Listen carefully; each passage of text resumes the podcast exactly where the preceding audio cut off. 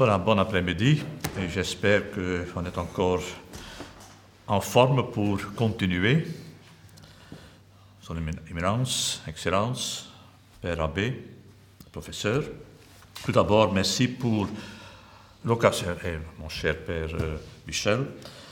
Tout d'abord, un grand merci pour l'invitation et la possibilité de, partager ici euh, dans votre rencontre. C'était vraiment une expérience positive jusqu'à maintenant. Et je suis heureux aussi d'avoir l'occasion de donner un petit... Euh, j'espère que ça peut aussi euh, aider euh, notre réflexion pour aujourd'hui. Et la question que vous m'avez posée, c'est pourquoi une formation continue aux religieux missionnaires?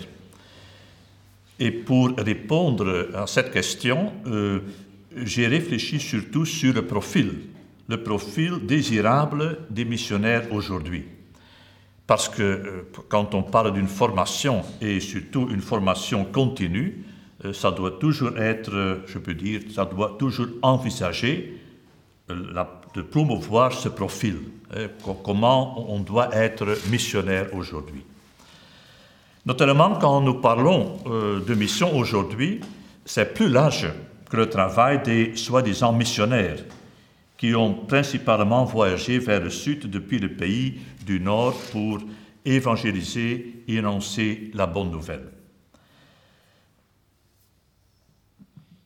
Le Concile Vatican II a élargi, je peux dire, la notion euh, de mission. Et je prends euh, un texte du pape François qu'il a prononcé comme message aux jeunes à l'occasion de la journée mondiale de la mission en 2018. Alors, il disait clairement, il a souligné euh, clair trois manières dont on peut être ce sacrement du monde. Il parle du sacrement du monde aujourd'hui en annonçant Jésus-Christ, en répandant la foi jusqu'au bout de la terre et en témoignant de l'amour. Et ce sont les mots, ou les, trois euh, mots ici, euh, c'est pour, tout le monde, et c'est spécialement ici euh, exprimé envers les jeunes. Je cite le texte, Chaque homme et chaque femme est une mission, et c'est la raison pour laquelle on vit sur la terre. Être attiré et être envoyé sont les deux mouvements que notre cœur, surtout quand on est jeune, sent comme des forces intérieures de l'amour qui promettent un avenir et poussent notre existence en avant. Deux, deux mouvements. Nous vous annonçons Jésus-Christ. Jésus-Christ, mort et ressuscité pour, pour nous, s'offre à notre liberté et la provoque à chercher, à découvrir et annoncer ce sens véritable et plénier. Ensemble, nous avons la mission de porter l'Évangile à tous. Et c'est vraiment en ligne de ce que nous avons déjà entendu ce matin spécialement, mais ici le pape parle euh, pour tout le monde et plus spécialement envers les jeunes. Donc, euh, c'est un, premier point que je veux euh, mentionner ici, que c'est chaque personne baptisée est appelée à proclamer le Christ et sa bonne nouvelle. Personne ne peut se sentir exempt de cela. C'est à partir et à l'intérieur de cette mission générale à laquelle chaque baptisé est appelé que l'on peut plus spécifiquement placer la vocation et la mission du missionnaire religieux, au sens plus strict du mot. Nous ne pouvons jamais séparer cela de la mission générale que chaque baptisé doit accomplir et à laquelle l'Église a appelé tous les croyants, d'une manière spéciale tout au long du Concile Vatican II. Quand nous voyons maintenant plus spécifiquement les religieux, alors, euh, dans le regret sur le renouvellement adapté de la vie religieuse, Perfecti Caritatis, il y a un appel à promouvoir davantage l'esprit missionnaire au sein des institutions religieuses, tandis que dans le décret Agentes, il y a même un appel à se concentrer, à une attention renouvelée sur la mission. Je prends le texte de Agentes. Les instituts de vie active, c'est un terme qu'on a utilisé dans le temps de vie active, les autres sont passifs, je pense, hein, qu'ils poursuivent ou non euh, une fin strictement missionnaire, doivent se poser sincèrement devant Dieu la question de savoir s'ils peuvent étendre, étendre leur activité en vue de l'expansion du règne de Dieu parmi les nations. S'ils peuvent laisser à d'autres certains ministères de façon à dépenser leurs forces pour les missions. S'ils peuvent entreprendre une activité dans les missions en adaptant, si c'est nécessaire, leur constitution, mais cependant selon l'esprit du fondateur. Si leurs membres prennent part selon leurs forces à l'activité missionnaire. Donc une invitation à toutes les congrégations, pas seulement aux, congrégations missionnaires, proprement dit, on peut dire, mais à toutes les congrégations religieuses, de voir si on peut prendre euh, cette tâche de, la mission, d'être missionnaire, euh, comme grande tâche. Nous ne pouvons pas oublier non plus, et c'est aussi déjà mentionné dans des autres conférences, que maintenant nous sommes en train de passer, je le dis, euh, un climat anti-missionnaire.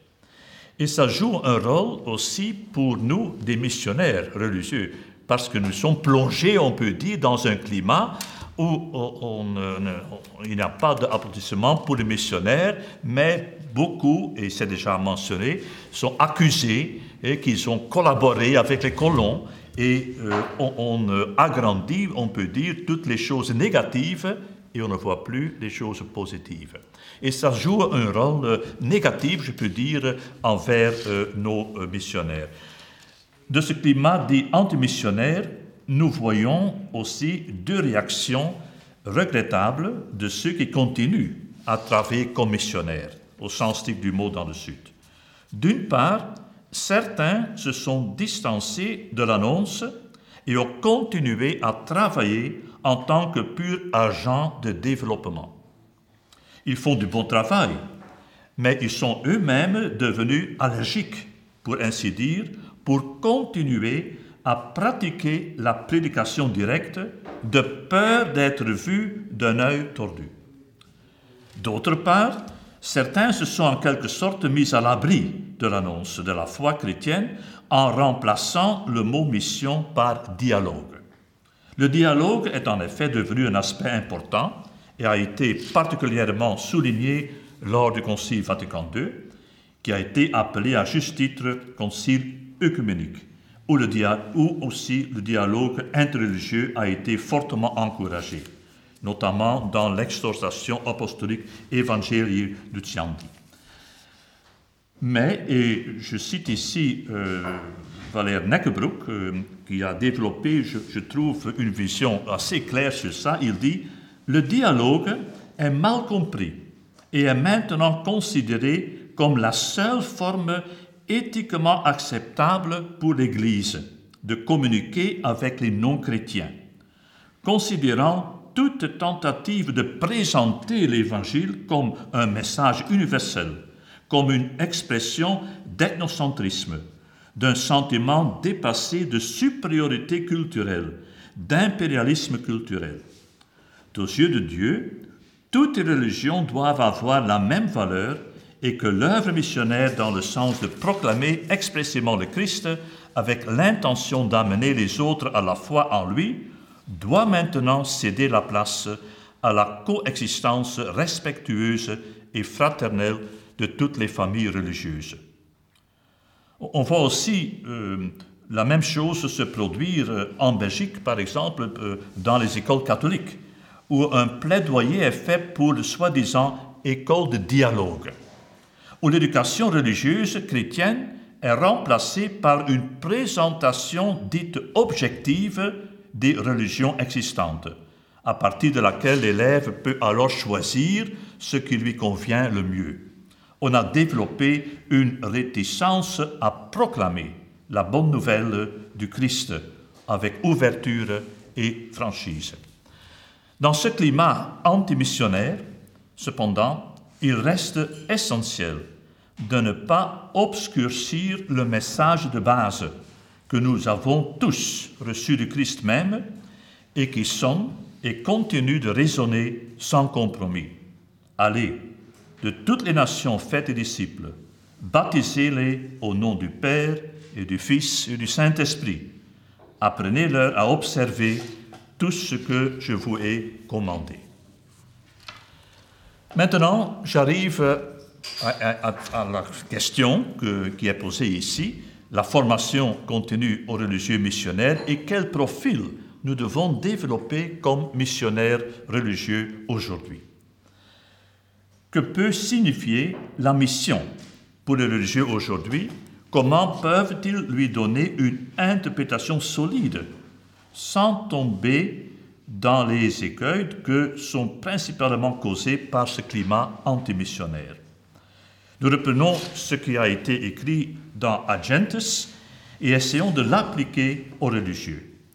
Tous les fidèles, partout où ils vivent, sont tenus à manifester par l'exemple de leur vie et le témoignage de leurs paroles l'homme nouveau qu'ils ont, revêtu par le baptême et la force du Saint-Esprit qui les a fortifiés par la confirmation, afin que les autres, considérant leurs bonnes œuvres, glorifient le Père et perçoivent plus pleinement le sens authentique de la vie humaine et le lien universel de communion entre les hommes.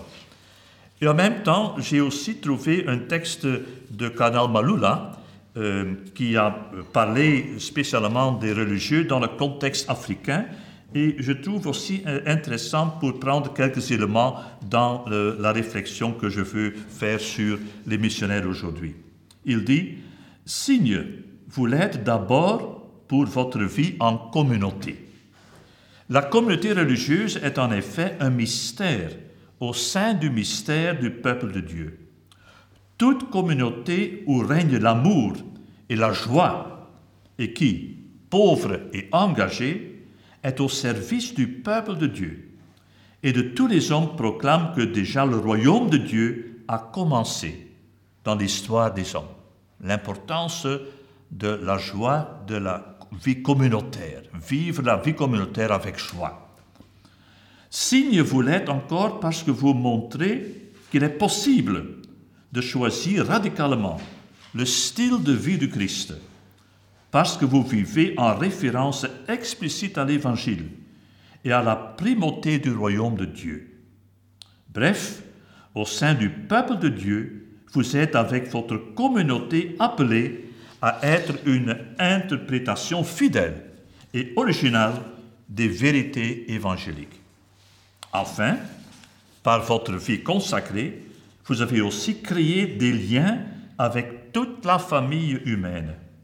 Sans être du monde, vous êtes et fait appelé à être ce signe lisible dans une présence au monde. L'Évangile vous apprend une vie profondément humaine et vous rend sensible aux vrais besoins des hommes. L'évangile de Jésus-Christ ne vous fait pas quitter le monde, mais vous veut au contraire en plein dans ce monde. Vous, religieux, religieuses, vous êtes un signe dressé dans le monde. Un texte que je trouve vraiment magnifique de le cardinal Balula euh, et qui est très important pour aujourd'hui. Alors, nous indiquons quatre chemins que le religieux devrait suivre en tant que missionnaire aujourd'hui. Après quoi, nous essayons de donner aussi une interprétation plus concrète de notre propre congrégation. Tout d'abord, le religieux doit rendre un témoignage missionnaire à travers sa façon concrète de vivre, ad intra, par laquelle il témoigne de l'Évangile. On se met d'abord en mission à travers ce qu'on est, personnellement et en tant que communauté, avant d'évangéliser à travers ce que l'on fait ou on dit. Après avoir décrit comment les fidèles de la première communauté chrétienne de Jérusalem s'engageaient fidèlement et d'un commun accord à la prière communautaire, comment ils partageaient et mettaient leurs biens personnels au service de tous selon leurs besoins, prenaient leur nourriture ensemble dans la joie et simplicité de cœur, l'auteur des actes des apôtres établit qu'il connaissait la sympathie du peuple. Et ce que Michel, euh, de, ce matin a dit, on n'avait pas encore des, textes, etc., mais c'était vraiment la, manière de vivre qui a attiré. Eh bien, euh, c'est ça que nous devons reprendre. C'est la sympathie du peuple et que le Seigneur ajoutait chaque jour de nouveaux adeptes au groupe des sauvés, des actes des apôtres. Le lien entre la mission et la vie intérieure de la communauté chrétienne est exprimé fortement dans l'évangile de Saint Jean. À ceci, tous reconnaîtront que vous êtes mes disciples, si vous avez de l'amour les uns pour les autres. Un texte qu'on connaît très bien, mais pas euh, toujours facile à vivre. Et toujours aussi dans Perfecte Caritatis, il est mentionné, c'est à l'exemple de la primitive Église dans laquelle la multitude des fidèles n'avait qu'un cœur et qu'une âme. Ainsi, en tant que communauté religieuse, nous devons en premier lieu nous demander, demander si l'amour mutuel, qu'en tant que membre d'une communauté, nous exprimons les uns envers les autres, est d'une telle qualité qu'il se réfère automatiquement à la fontaine surnaturelle dont il provient et qui suscite chez les autres la soif pour boire, pour boire de la même eau. Une vie exemplaire, à la fois personnelle et en communauté, est selon moi la première exigence qu'un religieux doit remplir s'il veut avoir un rayonnement missionnaire. Quand cela manque, tout le reste disparaîtra. Ce n'est qu'enseignant déjà que l'on donne beaucoup si l'on ne donne que le bon exemple.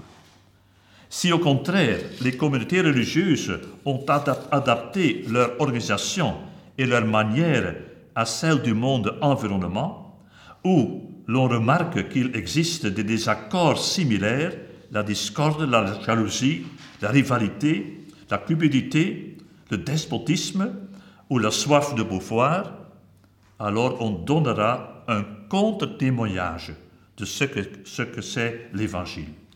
Ou bien pour le répéter un peu poétiquement, la source d'amour qui jaillit dans la communauté religieuse doit devenir une rivière qui déborde de ses rives et irrigue tout le paysage environnant. Ceci nous amène à notre deuxième chemin, celui du témoignage ad extra. Le Christ dit expressément que les bonnes œuvres des croyants doivent rayonner comme une lumière devant les yeux des hommes, afin qu'ils soient conduits à glorifier le Père. Paul, Saint Paul pointe également dans la même direction. Faites tout sans récriminer et sans discuter. Ainsi vous serez irréprochables et purs, vous qui êtes des enfants de Dieu, sans tache au milieu d'une génération tortueuse et pervertie, où vous brillez comme les astres dans l'univers, en tenant ferme la parole de vie. Faites tout sans récriminer et bonnes œuvres font référence aux défis auxquels nous sommes confrontés en tant que religieux et auxquels nous sommes confrontés aujourd'hui dans notre activité apostolique. Nous ne pouvons pas fermer les yeux sur les nombreuses formes d'injustice sociale, d'exploitation, de pauvreté, de misère. Nous ne pouvons pas rester insensibles à la discrimination fondée sur les différences ethniques, culturelles ou religieuses. Nous avons parlé de ça cet après-midi. Nous devons être touchés par le grand problème des réfugiés auxquels nous sommes confrontés aujourd'hui dans le monde, partout dans le monde. Il faut donc se demander si, en tant que religieux, nous restons en première ligne pour être proches de ces groupes opprimés et orphelins avec notre aide, avec notre réconfort, avec notre parole et notre action libérateur. Est-ce que nos congrégations religieuses sont des foyers de dynamisme encore où le souci des plus pauvres est palpable et visible et passe comme une contamination bénéfique sur tous ceux qui entrent en contact avec nous? Avons-nous ici une véritable fonction d'exemple pour notre environnement? Il est fort que dès 1987, le pape Jean-Paul II euh, appelait par exemple déjà les religieux à faire un effort particulier pour les réfugiés. Je cite, Le témoignage évangélique authentique de religieux est également nécessaire au milieu du nombre toujours croissant de migrants non chrétiens venant d'autres continents et à la, recherche des meilleures conditions de vie en Europe. Il est très important que ces pauvres trouvent dans les religieux un reflet de l'amour du Christ. C'est une nouvelle façon de continuer le travail que les missionnaires du passé ont accompli. Le fait est que chaque communauté religieuse cherche honnêtement ce qu'elle peut faire pour soutenir et promouvoir activement et de toutes ses forces la cause de la justice, de la paix et de l'amour. Non, nous ne sommes pas appelés à effacer la dernière trace de souffrance humaine sur cette terre, mais nous devons soulager tant de souffrances, corriger tant d'injustices, sécher autant de larmes que nous pouvons.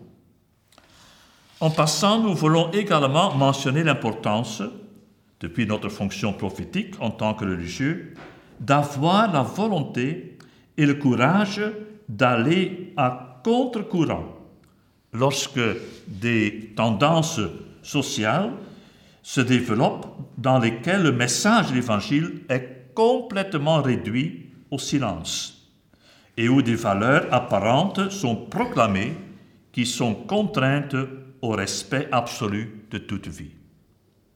Ici, les congrégations internationales sont également confrontées à la tâche d'utiliser réellement leurs ressources pour un développement mondial plus poussé de leur prise en charge des pauvres.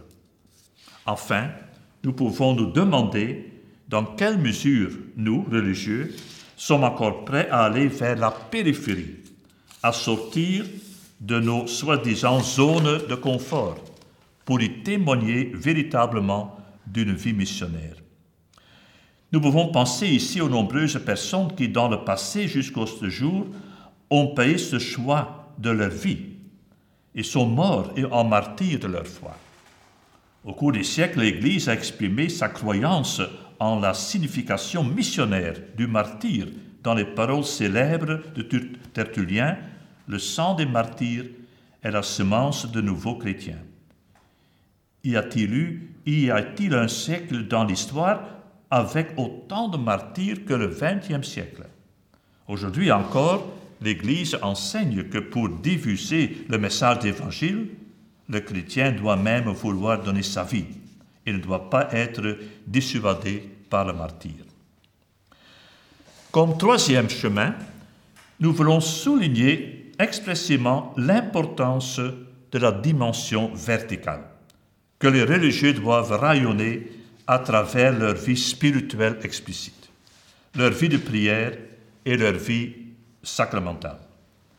Dans l'Human il est dit Les religieux doivent tendre de tous leurs efforts à ce que par eux, chaque jour de mieux en mieux, l'Église manifeste le Christ aux fidèles, comme aux infidèles soit dans sa complantation sur la montagne, soit dans son annonce au fil du royaume de Dieu, soit encore quand il guérit les malades et les infirmes et convertit les pécheurs à une vie féconde, quand il bénit les enfants et répand sur tous ses bienfaits. Dans la même veine, le, pape Paul écrit dans Evangelii Nunciandi ce témoignage silencieux de pauvreté et de dépouillement, de pureté et de transparence, d'abandon dans l'obéissance, peut devenir, en même temps qu'un appel adressé au monde et à l'Église elle-même, une éloquente prédication capable de toucher même les non-chrétiens de bonne volonté, sensibles à certaines valeurs. Dans une telle perspective, l'on devine le rôle joué dans l'évangélisation par des religieux et religieuses consacrés à la prière, au silence, à la pénitence, au sacrifice. À l'heure où beaucoup reprennent leur recherche de spiritualité à partir d'un vide existentiel dans lequel ils sont entrés, il est si important qu'ils puissent la trouver auprès des religieux et ne pas avoir à se rendre dans les de nouveaux groupes parareligieux et dans des sectes en plein essor. Cela n'aurait-il pas à voir avec le fait que nous sommes devenus trop timides pour vraiment donner de l'oxygène spirituel aux personnes qui le recherchent? Cela peut être aussi lié au climat, nous avons déjà dit, antimissionnaire, qui infecte également les religieux qui ne se manifestent plus que comme d'excellents aides au développement et se perdent dans un activisme unilatéral, mais complètement sec dans le domaine spirituel, et qui alors n'ont plus de rayonnement spirituel. Il est donc vital que les religieux restent fidèles à la prière, au sacrement, à la fois pour leur propre équilibre spirituel et leur santé, mais en même temps pour la fécondité apostolique de leur témoignage. Tout comme les exercices spirituels ne doivent pas être un alibi pour se détacher du monde, le vide spirituel ne doit pas être le prix payé pour l'engagement social. Il est navrant de constater que certains religieux sont loués pour leur combativité dans le domaine social, mais en même temps méprisé pour le manque total de profondeur religieuse. Je cite de nouveau Évangile Luciandi. Pour l'Église, le témoignage d'une vie authentiquement chrétienne, livrée à Dieu dans une communion que rien ne doit interrompre, mais également donnée au prochain avec un zèle sans limite, est le premier moyen d'évangélisation. L'homme contemporain écoute plus volontiers des témoins que les maîtres. Ou s'il écoute les maîtres, c'est parce qu'ils sont des témoins. Ainsi, nous arrivons à notre quatrième chemin. Osons-nous encore parler et nous référer au Christ? Parfois, nous oublions la réponse complète de Jésus quand les disciples de Jean-Baptiste lui demandèrent, alors la réponse était Les aveugles retrouvent la, vue, les boiteux marchent, les lépreux sont purifiés, les sourds entendent, les morts ressuscitent, mais à la fin, les pauvres reçoivent la bonne nouvelle. Et à un autre endroit, Jésus dit expressément, L'Esprit du Seigneur est sur moi parce que le Seigneur m'a consacré par l'onction. Il m'a envoyé porter la bonne nouvelle aux pauvres, annoncer aux captifs leur libération et aux aveugles qui retrouveront la vue, remettre la liberté les opprimés, annoncer une année favorable accordée par le Seigneur. On a parfois tendance à séparer ces deux mouvements, qui pourtant formaient un tout en Jésus. Pourquoi confronter les uns avec les autres ce qui, d'un point de vue biblique, est complémentaire et inséparable l'un de l'autre? L'annonce n'était pas le clé de voûte de toute véritable évangélisation. Sans l'annonce par la parole, aucune véritable évangélisation ne peut avoir lieu. Le Christ a vécu, il a travaillé, il a parlé. Bien sûr, il faut savoir quand parler et quand il vaut mieux de se taire, comme on le dit dans l'encyclique du pape Louis XVI, Deus Caritas Est. Le chrétien sait quand le temps est venu de parler de Dieu et quand il est juste de le taire et de laisser parler que l'amour. Mais cela ne veut pas dire que nous n'avons plus le droit de parler et d'annoncer du tout. Nous sommes toujours porteurs d'une bonne nouvelle et une nouvelle est toujours là pour être proclamée certains se retiennent de proclamer publiquement l'Évangile à cause de l'attention qui est aujourd'hui consacré, nous l'avons déjà dit, au dialogue interconfessionnel. C'est comme si la proclamation directe devait être sacrifiée sur l'autel du dialogue interreligieux. Cependant, le meilleur dialogue n'est-il pas mené à partir d'une formulation claire et d'un approfondissement et d'un échange supplémentaire de ses propres convictions, toujours dans le respect de la conviction de l'autre, bien sûr, sans prendre une position supérieure. C'est notre propre supériorité que nous devons jeter, mais pas notre annonce. Alors, quatre chemins témoigner depuis sa propre vie, témoigner de sa propre vie spirituelle et de sa prière, témoigner par des œuvres de charité et témoigner par l'annonce de la parole. Tels sont les chemins que l'on peut attendre, selon moi, d'un missionnaire religieux.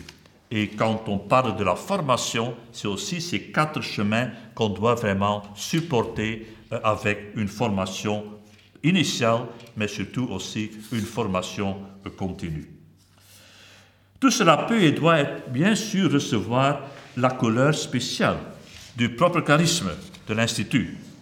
Par exemple, l'évangélisation d'un dominicain sera bien sûr différente de ce que fait un frère de la charité. C'est précisément une richesse des différents charismes qu'ils peuvent se compléter et s'enrichir mutuellement et former ensemble, je peux dire, un tapis de fleurs colorées que nous, en tant qu'Église, pouvons offrir au monde. Pour conclure, euh, nous voudrions réfléchir sur un certain nombre d'interprétations concrètes que nous donnons à notre tâche missionnaire en tant que frère de la charité en Afrique. Et ça, sans prétention naturellement. Vous savez très bien, les frères de la charité ont commencé le travail missionnaire en Afrique seulement en 1911.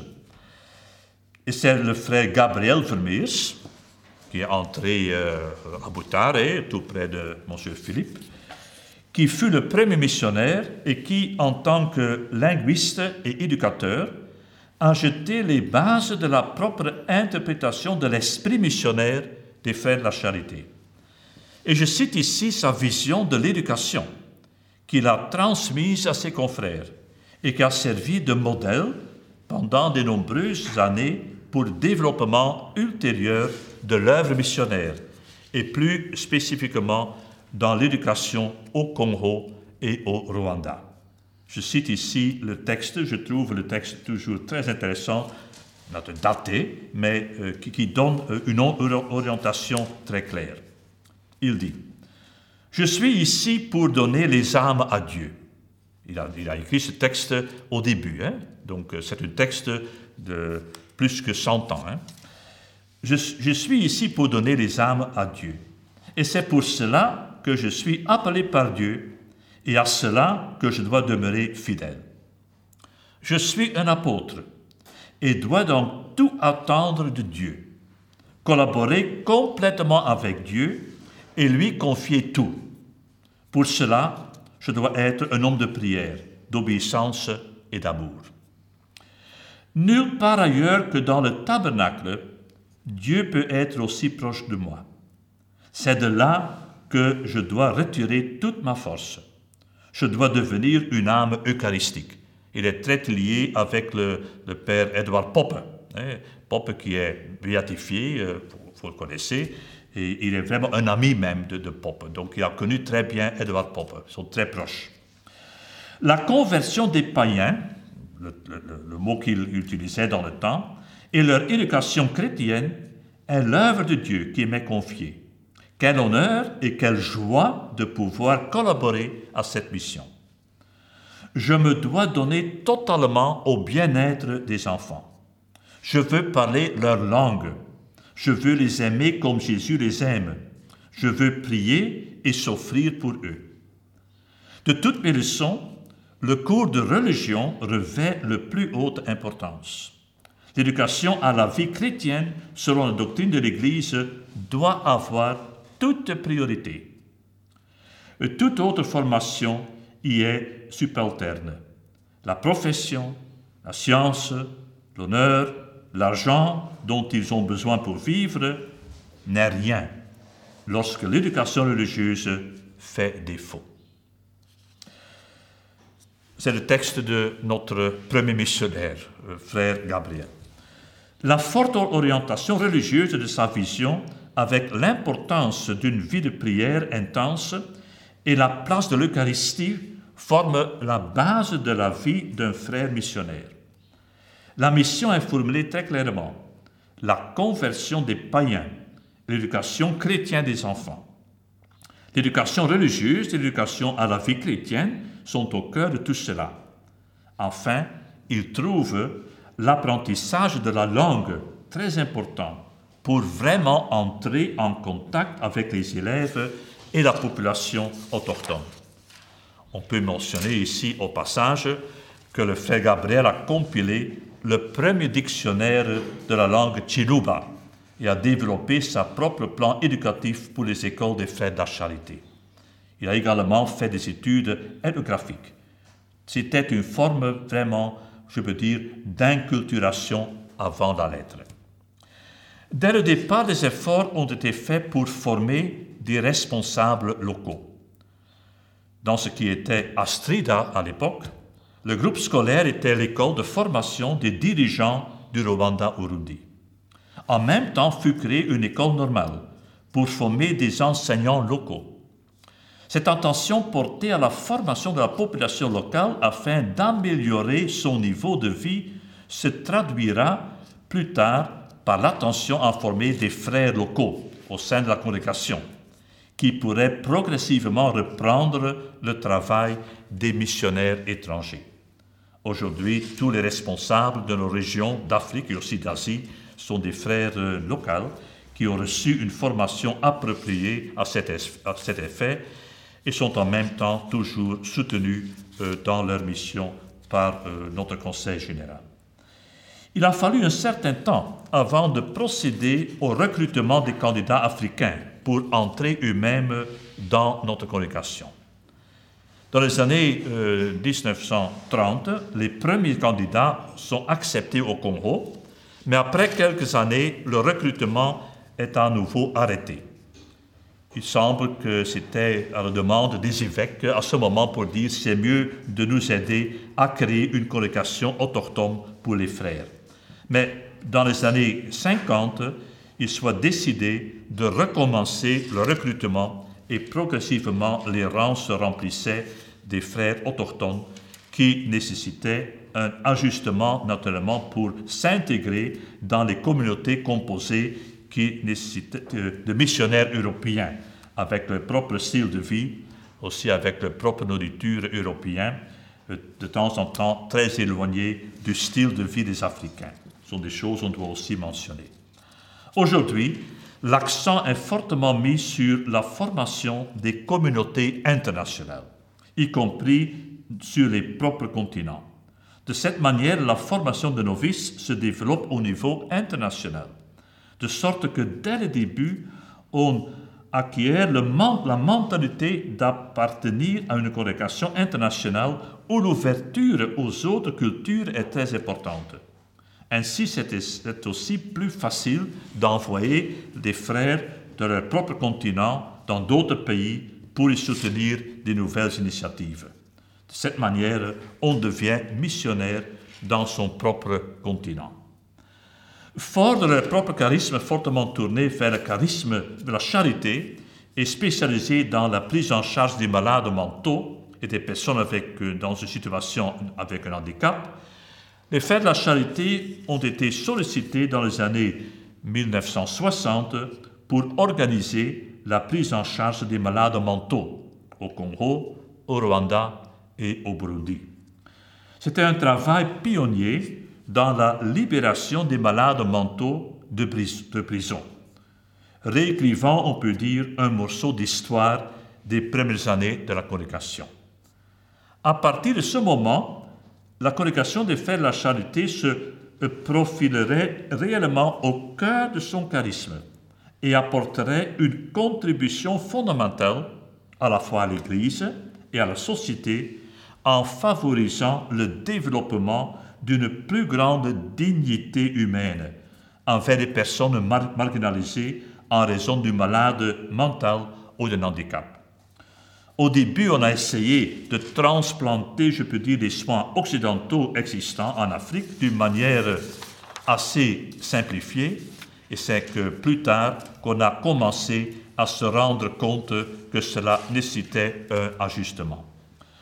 Aujourd'hui, c'est un point d'attention important au sein de l'apostolat pour s'assurer que les soins professionnels partent toujours d'une attitude de base aimante où la charité fait la différence.